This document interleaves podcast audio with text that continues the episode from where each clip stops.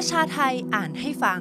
หยิบบทความที่น่าสนใจมาอ่านให้คนฟังแบบไม่ต้องอ่าน อ่านอีกรอบ จดหมายเล่าเหตุการณ์เช้ามืด 6 ตุลา จากหนังสือเราคือผู้บริสุทธิ์ เผยแพร่เมื่อวันที่ 5 สิงหาคม ปี 2012 หมายเหตุ ประชาไทยหยิบยกบันทึกเหตุการณ์วันนั้น ซึ่งเขียนโดยชวลิตวินิจกุล เป็นตอนหนึ่งจากหนังสือ เสียงจากอดีตจำเลยคดี 6 ตุลา เราคือผู้บริสุทธิ์ แม้หนังสือเล่มนี้จะเป็นที่รู้จักกันดีอยู่แล้ว ในฐานะบทบันทึกประวัติศาสตร์ แรงบันดาลใจทางการเมือง หรืออะไรก็ตาม แต่เมื่อเวลาผ่านเลยไป คนอีกรุ่นอาจไม่มีโอกาสสัมผัสกับงานเหล่านี้ จึงขออนุญาตหยิบยกมาปัดฝุ่นใหม่ โดยเริ่มต้นจากสิ่งที่พื้นฐานที่สุดก็คือ เกิดอะไรขึ้นบ้างในวันนั้น ทั้งในแง่เหตุการณ์ และในแง่อารมณ์ความรู้สึก จดหมายจากชาวริต วินิจกูล ฉบับที่หนึ่งเขียนที่บ้านกันยายนปี 2520 ที่รัก ขอบคุณมากครับที่ห่วงใยผม จดหมายของคุณผมอ่านด้วยความรู้สึกดีใจที่เพื่อนๆยังรัก และเอาใจใส่อยู่เสมอ จนถึงวันนี้ก็เพิ่งประมาณเดือนเดียวเท่านั้น ที่ผมได้มีโอกาสสัมผัสความสับสน วุ่นวายของสังคมเมือง แต่ก็มีอิสระมีชีวิตชีวามากกว่าในคุกเมื่อ 10 เดือนก่อน เมื่อต้นเดือนที่ผ่านมา คุณได้ไปที่ศาลทหารกราโหมหรือเปล่า ผมไปให้กำลังใจแก่เพื่อนๆที่ถูกฟ้อง เขายังยิ้มแย้มแจ่มใสดี ทั้งที่ผมจำได้ว่า เราเคยพูดกันว่า ถูกฟ้องเมื่อไหร่ ก็แน่ชัดว่าอีกหลายปีกว่าคดีจะสิ้นสุดกำลังใจของพวกเขาดีจริง ๆ ทั้งที่รู้อนาคตเช่นนั้น ผมเห็นเพื่อนๆ 6 คนออกจากบางขวาง ไม่ได้พบเพื่อนๆ ที่อยู่ด้วยกันมา 10 เดือน เพราะผู้คุมเขาพาหลบออกทางประตูหลัง วันนั้นผมคิดถึงหลาย ๆ อย่าง สับสนไปหมด ผมคิดถึงเพื่อนๆ มาก แม้ผมอยู่กับเขามา รู้สึกว่าสำหรับแล้วแล้วไม่ทุกยากนักหรอก แต่ผมก็อดห่วงไม่ได้ บางครั้งนึกถามตัวเองว่า ผมอยากจะทำอะไรก็ได้ ให้ความจริงเปิดเผยสักที แต่ในภาวะการเมืองอย่างนี้ ดูเหมือนเขาจะห้ามพูดความจริงใช่ไหม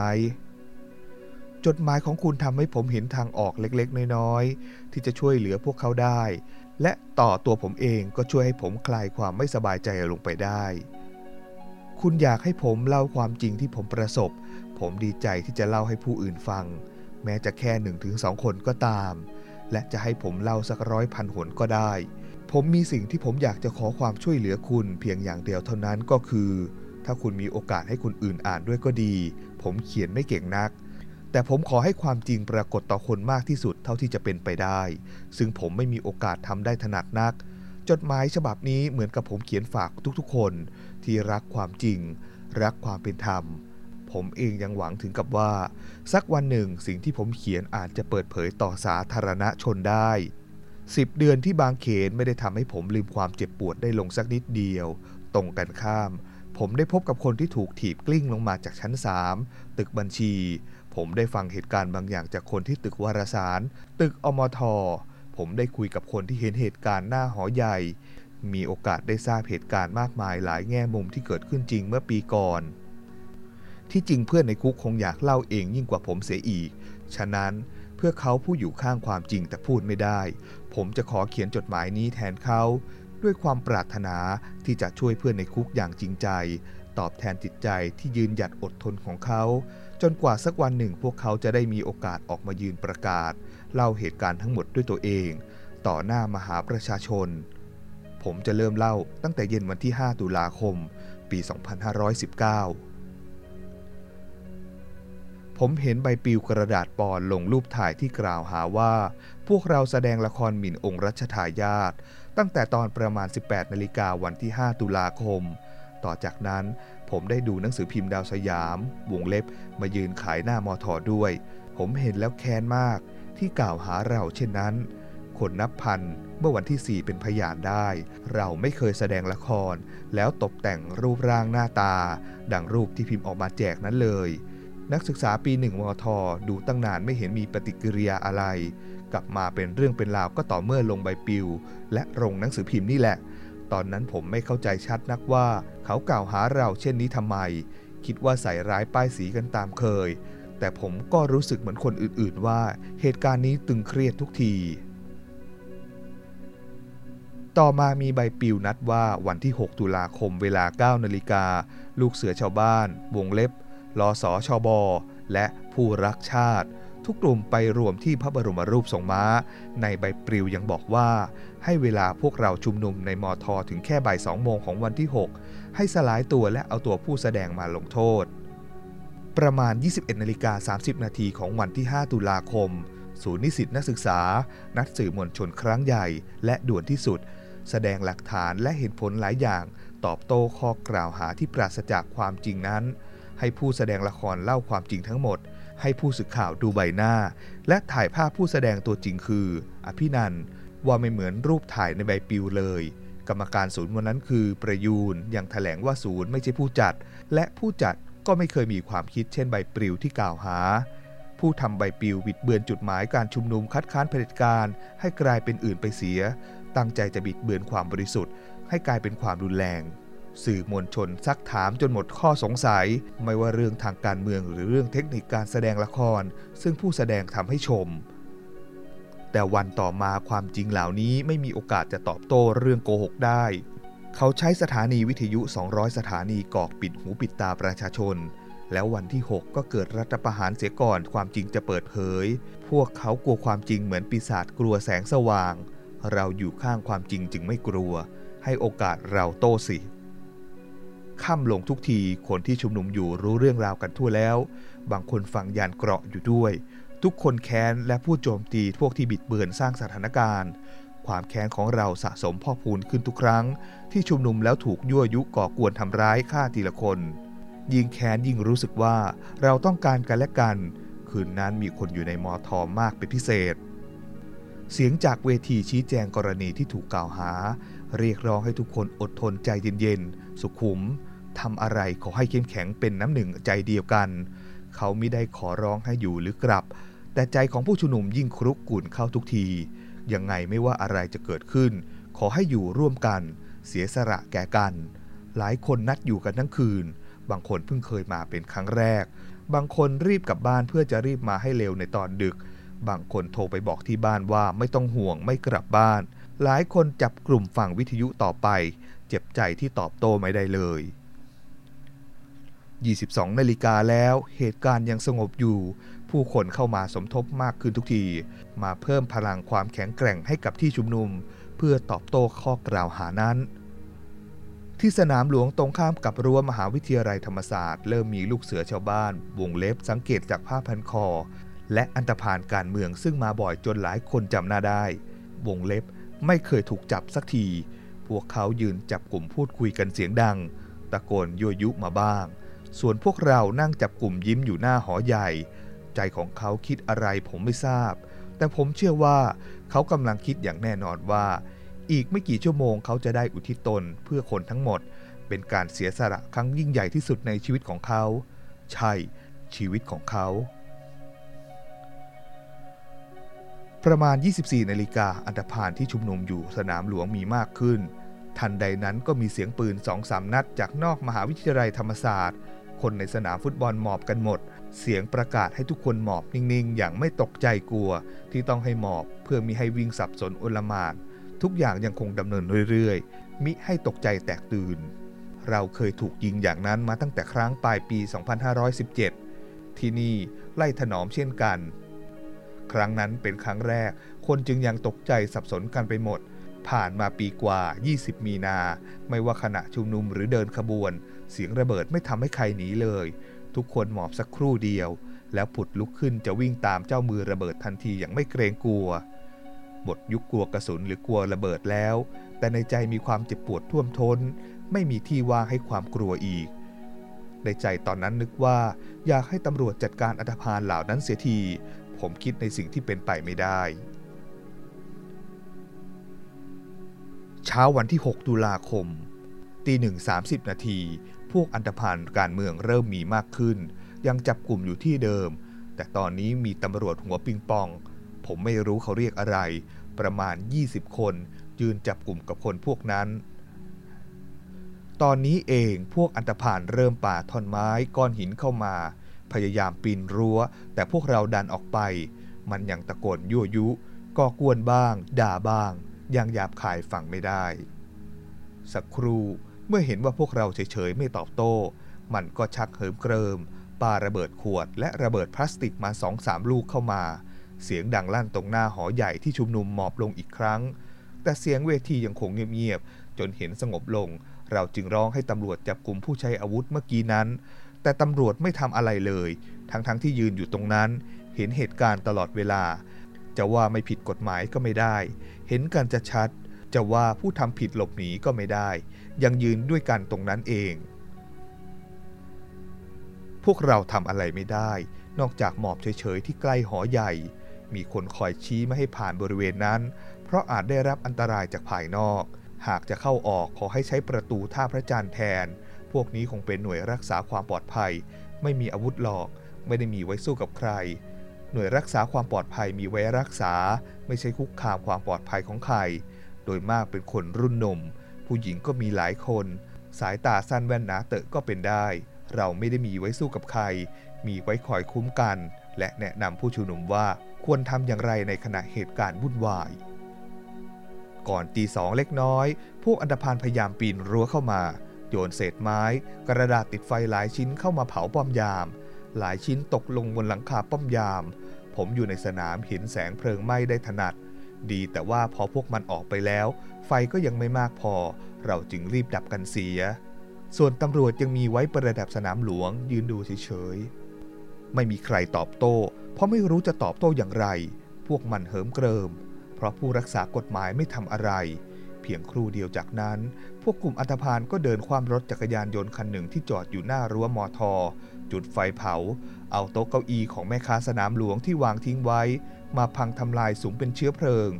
อีกเท่านั้นยังไม่พอ มันยังรื้อทำลายกำแพงข่าว หรือแผ่นบอร์ดขนาดใหญ่ ที่คุณคงไปยืนอ่านข่าวคราว ที่ติดอยู่บนบอร์ดนั้นเสมอๆ มันรื้อทำลายจนพังพินาศเป็นชิ้นๆ ทั้งๆทที่ติดตรึงอย่างแน่นหนามาเป็นเวลาหลายเดือน พวกอันธพาลใช้เวลามากพอสมควรกว่าจะผ่านทรัพย์สินเหล่านี้ แต่มันยังไม่มีทีท่าว่าจะถูกกระสุนเลย อย่างนี้แล้วจะมากุข่าวว่านายมอทอยิงออกไปแต่กลางดึกได้อย่างไรกัน เราได้แต่มอง ปล่อยมันทำลายจนพินาศหมด ที่เวทีเราประกาศขอร้องให้ตำรวจจัดการตามหน้าที่ อย่าปล่อยให้มีการทำลายทรัพย์สินของมหาวิทยาลัย ซึ่งเป็นของประชาชนต่อหน้าต่อตา เสียงประกาศซ้ำแล้วซ้ำอีก แต่ไม่มีวี่แววว่าคนในเครื่องแบบที่ยืนหัวเราะจะเข้ามาจัดการอะไร พวกอันธพาลการเมือง ถืออภิสิทธิ์อะไรที่จะงดเว้นไม่ต้องรับโทษตามกฎหมาย บัตรกระทิงแดงกับผ้าพันคอทำให้คนอยู่เหนือกฎหมายเชียวหรือ พวกนี้ทำผิดมาตั้งนานแล้ว แม้แต่เห็นและจับได้คาหนังคาเขาว่า พวกนี้ขนอาวุธก็ยังปล่อย ผิดกับพวกเรา ถูกพวกมันรุมตีตอนปิดโปสเตอร์ แต่กลับโดนข้อหาทำความสกปรกจนได้ โอ้นโยบายเลือกใช้กฎหมายหรือยังไร คิดแล้วแค้นในใจ ขณะมันรื้อไปเผาไป ยังมีเสียงปืนประปาย มีระเบิดพลาสติกตกเข้ามาในมอทอ เพื่อนๆเราเอาโต๊ะเก้าอี้จากตึกนิติมาตั้งกำบังกระสุน ข้างหลังมีหน่วยรักษาความปลอดภัย จับมัดข้าวต้มเป็นแถวยาวๆ เพื่อระวังให้ใครผ่านไปผ่านมาหน้าหอ พวกเราได้แต่เชงเง้อมองดูเฉยๆ ขณะที่ไฟลุกท่วมทรัพย์สินของประชาชนจนหมด พวกมันยังไม่หายครั่งมันตรงเข้าพังรั้วมอทอด้านใกล้พิพิธภัณฑ์ จนพังออกหนึ่งแถบ วงเล็บหนึ่งช่วงระหว่างเสาปูน เราประกาศดังๆหนักๆ เพราะผู้พูดคงโกรธที่ทรัพย์สินของเราถูกทำลาย เผาหมด แต่ไม่มีการจับกลุ่มเลย เหมือนเมื่อคราวพวกกระทิงแดงบุกปล้นมอทอเมื่อ 20 สิงหาคม ปี 2518 มันเหยียบย่ำทำลายจิตใจและศักดิ์ศรีกันซึ่งซึ่งหน้า สุดท้ายที่มันทำอย่างบ้าคลั่งคือพยายามเผาป้อมยามอีก จนไฟลุกท่วมเห็นแต่ไกล แล้วก็กลับไปจับกลุ่มที่เดิม ตลอดเวลากว่าชั่วโมงที่มันกระทำทั้งหมดนี้ มีพวกแอบอ้าง และสมุดปกขาวออกโดยคณะปฏิรูปก็อ้างว่า ข้างในมอทอยิงประชาชนข้างนอกจนบาดเจ็บ มันจะเป็นไปได้อย่างไร พวกมันจับกลุ่มกระทำการต่างๆ เหล่านี้ ริมรั้วมอทอนี่เอง พังรั้วได้ เข้ามาเผาป้อมยามได้ ผมบอกแล้วว่ามีเสียงปืนประปราย แต่ก็พอที่ทำให้คนในสนามหมอบกันหมด ในขณะเดียวกันกับที่พวกอันธพาลยังคงทำต่อไปเฉยๆ ราวกับไม่มีอะไรเกิดขึ้น ถ้าพวกในมอทอยิงแล้วก็พวกมันต้องล้มความบาดเจ็บหรือตายแน่ เพราะกระสุนระยะแค่นิดเดียว แต่กลับกลายเป็นว่าพวกเราต้องรีบทำที่กำบังกระสุน ในขณะที่พวกมันทำต่อไปเรื่อยๆ อีกอย่างหนึ่ง ถ้ายิงจากข้างใน พวกมันคงวิ่งหัวซุกหัวซุนเพราะรักตัวกลัวตาย คงจะมาทำการรื้อพังทำลายเผาเรียบไม่ได้หรอก เพราะไม่ใช่ทำครู่เดียวสักหน่อย การที่มันยังเฉยๆ ก็เพราะพวกมันเองยิง หรือไม่อาจจะรู้เห็นเป็นใจกับผู้ที่ยิง เรียกให้ชัดก็คือ ยิงคุ้มกันการทำลายทรัพย์สินของประชาชน ข้ออ้างที่ว่ายิงจากข้างในทำไมแกรงโง่ก็ต้องโกหกชัดๆ เสียงหัวเราะของพวกมันดังเสียดแทงใจคนที่เชงเง้อมองดูอย่างบอกไม่ถูกเวลาประมาณ 4 นาฬิกา ตำรวจมามากกว่า 1-200 คน ทั้งหมวกดำหมวกเบเร่สีเขียว หมวกแก๊ปและหัวปิงปอง หน่วยปราบจราจน พร้อมทั้งอาวุธครบมือมาถึงมอทอแล้วตำรวจล้อมทางเข้าออกมอทอจนหมด บ้างยืนเรียงแถว บ้างรวมกลุ่มกันบ้าง อยู่กระจัดกระจาย ทุกประตูมีตำรวจยืนอุดทางเข้าออกไว้ แต่ยังพอมีทางออกได้ทีละ1-2คน ส่วนคนเข้ามาในมอทอนั้น ถ้ามิใช่เพื่อนๆ เราก็คงไม่กล้าเข้ามาแล้วล่ะ ไม่นานนักหลังจากตำรวจล้อมเสียงปืนก็ดังขึ้นอีก คราวนี้ดังเป็นชุด ไม่ใช่ทีละนัดอย่างเมื่อกลางดึก ผมไม่เคยได้ยินเสียงอย่างนี้มาก่อนเลย นอกจากในหนังสงคราม อาวุธสงครามเท่านั้นที่จะยิงในลักษณะนี้มีใช่เสียงปืนพกอย่างแน่นอน หลายคนพอนึกได้ว่าปืนตำรวจแน่ๆก็ตกใจ นึกไม่ถึงว่ารัฐจะใช้วิธีการนี้กับเรา เสียงปืนดังจากสนามหลวงเป็นชุดๆเป็นระยะ ส่วนทางท่าพระจันทร์อย่างสงบอยู่ เราจำเป็นต้องอภิปรายเน้นย้ำถึงจุดหมายในการชุมนุมว่า พวกเรามีเจตนาบริสุทธิ์ ที่จะคัดค้านถนอมกัน ขอให้ตำรวจทำการตามกฎหมาย จับฆาตกรฆ่าช่างไฟฟ้าสองคนนั้นให้ได้ เสียงผู้อภิปรายย้ำว่าการชุมนุมของเราไม่ผิดกฎหมาย เพราะสงบ เปิดเผย ไม่มีอาวุธ ผมจำได้แม่นว่าผู้พูดบนเวทีบอกแก่เราว่า กระทิงแดงเป็นผู้ใช้อาวุธสงคราม แต่ผมกับเพื่อนหลายคนเข้าใจดี แม้เขาจะพูดเน้นตรงนี้หลายครั้งก็ตาม เสียงอาวุธสงครามยิงเป็นชุดๆ กระทิงแดงจะเอามาจากไหน ก็มีแต่ตำรวจรู้เห็นเป็นใจกับอันธพาลจึงให้อาวุธแก่พวกมัน หรือไม่ตำรวจก็ยิงกันเองตำรวจมาล้อมแล้ว มีไม่มากนักที่รู้ข้อนี้ บางคนเดินผ่านไปก็เห็น บางคนเข้าออกมาก็เห็น เพื่อนๆทุกคนที่พูดอยู่บนเวทีก็รู้ บางคนยังถามผมว่าเขามาทำไม ผมไม่ได้ตอบ เพราะกำลังนับร้อยยิงหนักขึ้น และแถวตำรวจปราบจลาจลก็หันหน้าเข้ามอทอมิใช่หันหน้าเข้าหาผู้อันธพาลที่ยืนอยู่ตรงสนามหลวง เท่านี้คงเป็นคำตอบแล้ว ตำรวจจะยิงกันเองหรือให้อาวุธใครยิงก็ตาม ความหมายก็เหมือนกับว่า กลไกของรัฐบาล ผู้พิทักษ์สันติราษฎร์ กลายเป็นผู้พิฆาตประชาชนไปเสียแล้ว ยิ่งฟังยานเกราะคอยสั่งการยิ่งเจ็บใจตำรวจพวกนี้อยู่ใต้บังคับบัญชาของรัฐบาล หรือสถานีวิทยุทหารกันแน่ ถึงอย่างไรผมก็เข้าใจดีว่าไม่มีประโยชน์ที่จะโจมตีตำรวจในขณะนั้น แม้จะเป็นความจริงก็ตาม เพราะผู้ชุมนุมบางส่วนก็อาจตกใจ แม้บางส่วนยังคงแค้นใจที่รัฐบาลทำกับเราอย่างนี้ และพวกเขาไม่ตกใจก็จริง แต่พวกเรายังหวังกันว่า อาจเจรจากับรัฐบาล ให้สั่งยุติการฆ่าเยาวชนและเด็กมือเปล่าในมอทอได้ ซึ่งถึงวันนี้คุณก็ทราบแล้วว่าผมเพ้อฝัน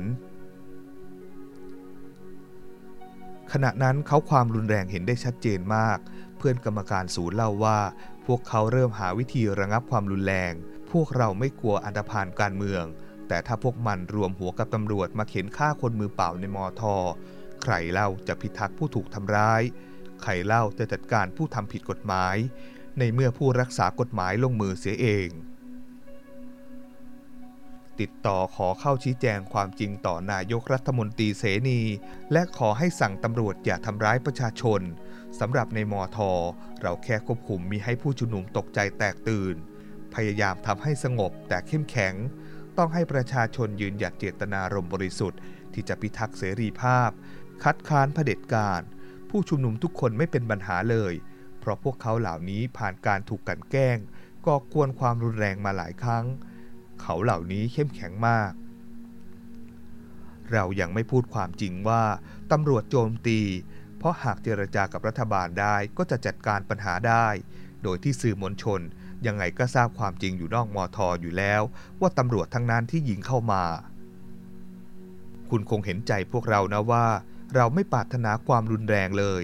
แม้แต่คำพูดของเราก็ระวังมีต้องให้คิดถึงการตอบโต้เลย เพราะเราไม่มีอะไรตอบโต้ เราปรารถนาสันติ ชุมนุมต่อไปโดยสงบตามที่กฎหมายอนุญาตอยู่แล้ว บรรยากาศที่ตึงเครียด ช่วยหล่อหลอมจิตใจของเราให้ประสานแข็งแกร่งเป็นหนึ่งอันเดียวกัน จิตใจของเราหลอมรวมกันในเบ้าของความรักชาติ รักประชาธิปไตย และรักประชาชน ผู้รู้สึกตึงเครียดอยู่บ้าง แต่รู้สึกว่าบรรยากาศรักใคร่ต่อกัน ไม่มีข่าวใดเหมือนขณะนั้นเลย แม้เราทั้งสี่ห้าพันจะไม่รู้จักกันมาก่อนเลยก็ตาม เรายังชุมนุมอภิปรายต่อไป เราอภิปรายถึงการกันแกล้ง และความรุนแรงที่เราได้รับเสมอมา นับตั้งแต่หลัง 14 ตุลาคมปี 2516 ทั้งศาสาดโครนป้ายสี ทั้งยิงปาระเบิด ทั้งเป็นรายบุคคลและฆ่าหมู่ ด้วยกลไกทุกอย่างที่กระหายอำนาจที่มีอยู่ ที่ชุมนุมทุกคนเงียบกริบ คงมีแต่เสียงเวทีที่ซ้ำๆเป็นห่วงๆราวกับจะเรียกความทรงจำของคนกลับมา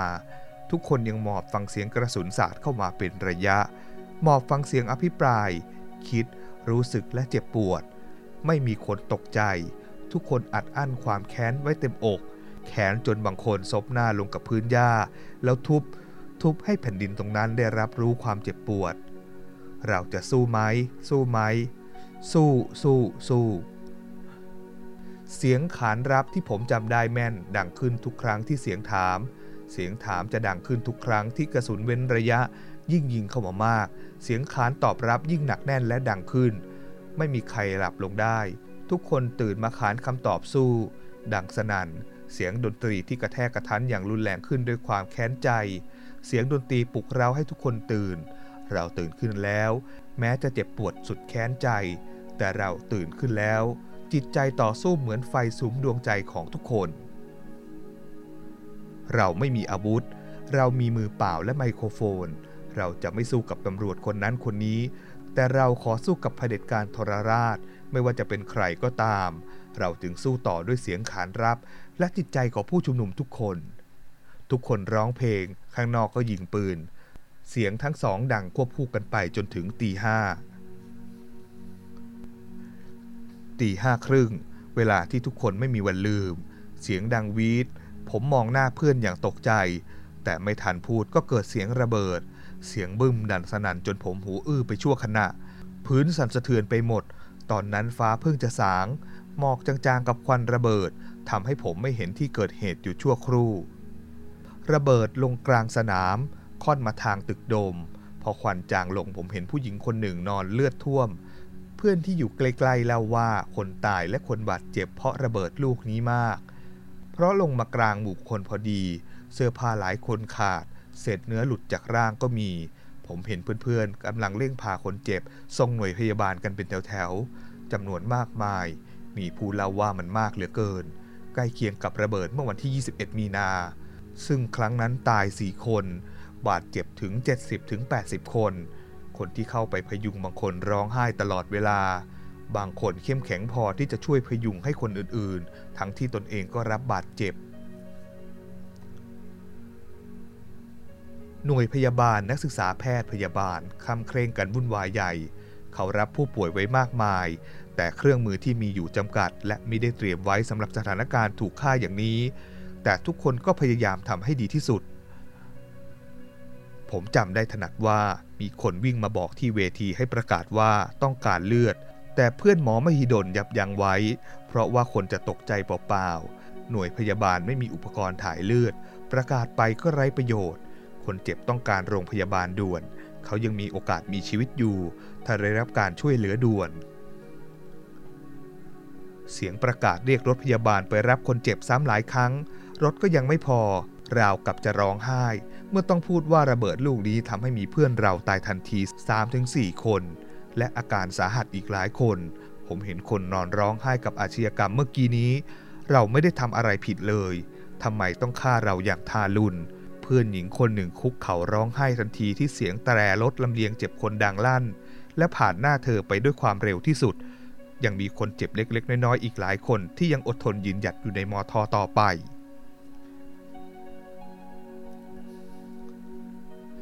หลังจากระเบิดลงเสียงปืนเงียบสงบไปราวสิบนาที เราอาศัยโอกาสนั้น ค่อยๆ ทยอยผู้คนเข้าตามตึกต่างๆ ให้หมด ผู้ชุมนุมต่างแยกออกเป็นสองข้าง เข้าตึกวารสารและตึกบัญชี หลังจากนั้นมันก็ระดมยิงเข้ามาอย่างหนักกว่าเดิม คราวนี้ไม่มีเว้นช่วงหยุดอีกเลย เสียงอาวุธร้ายยิงเข้ามาเป็นชุดๆไม่มีเว้น และเสียงดังอึงคนึงไปหมด ไม่ใช่ปืนแค่สองสามกระบอกอย่างแน่นอน ความรุนแรงของอาวุธ ถึงกับทำให้กำแพงกระจุยกระจาย เศษอิฐ หินปูนฟุ้งร่วงกาวตามพื้น ตึกบัญชีถูกระดมยิงทั้งจากทางประตูหอเล็ก และที่ร้ายกาจมากก็คือ มีการยิงจากตึกสูง ข้ามกำแพงทึบระหว่างมอทอกับตึกพิพิธภัณฑ์ วงเล็บ ตึกนั้นอยู่ในเขตพิพิธภัณฑ์ยิงผ่านช่องกว้างระหว่างหอใหญ่กับตึกนิติเข้ามา สาดเต็มตึกบัญชี เพื่อนที่ตึกบัญชีคาดไม่ถึงว่าพิพิธภัณฑ์จะถูกใช้เป็นแหล่งกำลังด้วย หลายคนบาดเจ็บ และที่เหลือต้องรีบเอาโต๊ะมากำบังกระสุน กระสุนจากตึกพิพิธภัณฑ์นี่เองที่ทำร้ายพวกเรามากมายในวันนั้น ยังมีระเบิดเป็นช่วงๆ คราวนี้ไม่ใช่ระเบิดขวดอีกต่อไป อาวุธหนัก ปืนกล ระเบิดสังหารขนขวายมาเข็นฆ่าเยาวชนมือเปล่าอย่างหนัก แต่ละครั้งพื้นสั่นสะเทือน ควันคระครุ้ง คนเจ็บจากหอใหญ่ถูกลำเลียงมาอย่างทุลักทุเลไม่ขาด ภาพความสยดสยองผ่านตาผู้ชุมนุมไม่ขาดระยะ ยิ่งกว่าสงคราม เพราะที่นี่ฆ่ามหมู่ฝ่ายเดียว ฝ่ายหนึ่งหมอบรอกระสุน อีกฝ่ายยิงไปสูบบุหรี่ไปอย่างเลือดเย็น ผมเห็นภาพของตำรวจหลังออกจากคุกถ้ายิงอย่างสบายใจทั้งนั้น บางคนแบกปืนยิงรถถังทั้งทั้งที่ในมอทอไม่มีรถถังสักคัน หรือเขาอาจจะคิดว่ามีรถถังใต้หอใหญ่ มีเรือดำน้ำอยู่บนแทงและมีอุโมงค์มีขีปนาวุธที่ยอดโดม พวกเรายัางพูดประกาศจุดประสงค์ของการชุมนุมของเรา ผู้พูดพยายามบอกตำรวจว่า เราทำตามกฎหมายทุกอย่าง ขอให้ตำรวจหยุดยิง แต่ไม่มีประโยชน์ ประมาณ6โมงกระสุนสาดหนักมาเกินกว่าที่โต๊ะเก้าอี้จะกำบังได้ หลายคนพยายามหาทางเข้าไปในตึก เพื่อหลบในห้องเรียน หน้าหอใหญ่เสียงปืนดังมาเกือบชั่วโมงแล้ว คงสุดจะทานทนได้ มีคนเล่าว่าผู้อันธพาลภายใต้การระดมหญิงคุ้มกันโดยตำรวจ เข้ามาพังประตูด้านหน้าหอใหญ่ได้ตั้งแต่ตอนนี้แล้ว ครูต่อมาพวกอันธพาลจำนวนหนึ่ง ครูเข้ามาตั้งหลักหน้าหอใหญ่ แต่ส่วนใหญ่ยังอยู่ข้างนอก ประตูด้านอื่นปิดตายแม้จะเจรจากับตำรวจขอออกนอกมอทอตำรวจก็ไม่ยอม ปล่อยให้ถูกยิงต่อไป ขณะที่ผมเห็นอัตภานเริ่มเข้ามาหน้าหอใหญ่ได้ ผมก็ตกใจว่าเพื่อนๆที่ทยอยคนถอยเข้ามานั้น ยังมีบางคนไม่ยอมถอย ป่านนี้เขาคงไม่เหลือสักคนเดียว